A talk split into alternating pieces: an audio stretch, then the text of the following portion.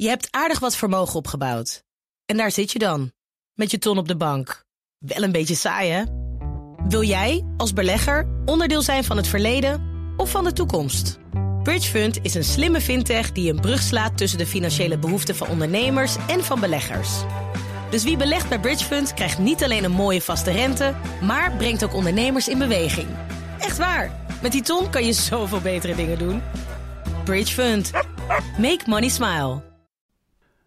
China is nijdig op Joe Biden vanwege zijn politieke boycott tegen de Olympische Winterspelen. Dus geen officiële Amerikaanse delegatie, waarover de Chinese ambassade in Washington trouwens ook iets grappigs zegt. Er is nog helemaal niemand uitgenodigd en het interesseert trouwens niemand of die mensen komen of niet. Los van het feit dat politieke boycott een taalkundige primeur is, ga maar eens googelen, is het een raar besluit van Biden. In de eerste plaats is het een verkeerd signaal aan de sporters en tv-kijkende fans die in een officiële delegatie hun nationale trots vertegenwoordigd zien. Een koning, prinses, presidentsvrouw of minister op de tribune, het zijn symbolen die bij Olympiades horen. In de tweede plaats omdat bondgenoten in verlegenheid raken. Japan en Zuid-Korea bijvoorbeeld kronkelen zich in diplomatieke bochten, want die willen gewoon een delegatie sturen. En wat moet Nederland nou? Ook geen delegatie sturen is niet wat Den Haag wil, al is het alleen al om de onvermijdelijke Chinese wraak. Wel een delegatie sturen is meteen een wig tussen bondgenoten en een dikke anti-Amerikaanse opsteker voor de Chinezen. De vraag is ook wat de Amerikaanse boodschap is. Boos over mensenrechten? Dat is een beetje de potverwijte ketel, want in Amerika tiert het racisme welig, is de kloof tussen arm en rijk kolossaal en blijft de doodstraf populair. Nee, geen dictator, maar tot voor kort eentje die er dicht tegenaan zat. Nee, geen concentratiekampen, maar wel troosteloze ghetto's en tentenkampen met daklozen. Waar het verhaal echt lastig wordt is als je kijkt naar de handel.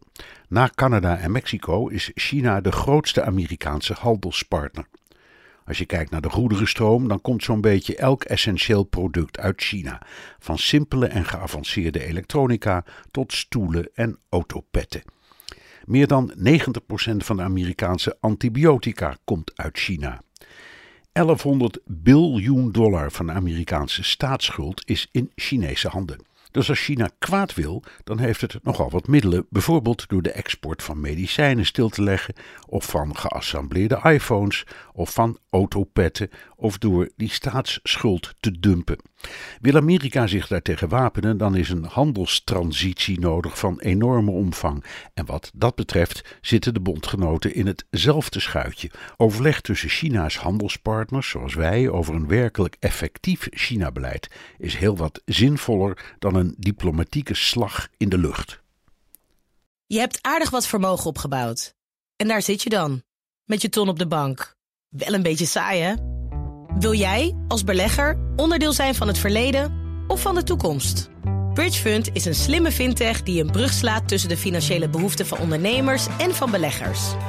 Dus wie belegt bij BridgeFund krijgt niet alleen een mooie vaste rente, maar brengt ook ondernemers in beweging. Echt waar, met die ton kan je zoveel betere dingen doen. BridgeFund. Make money smile.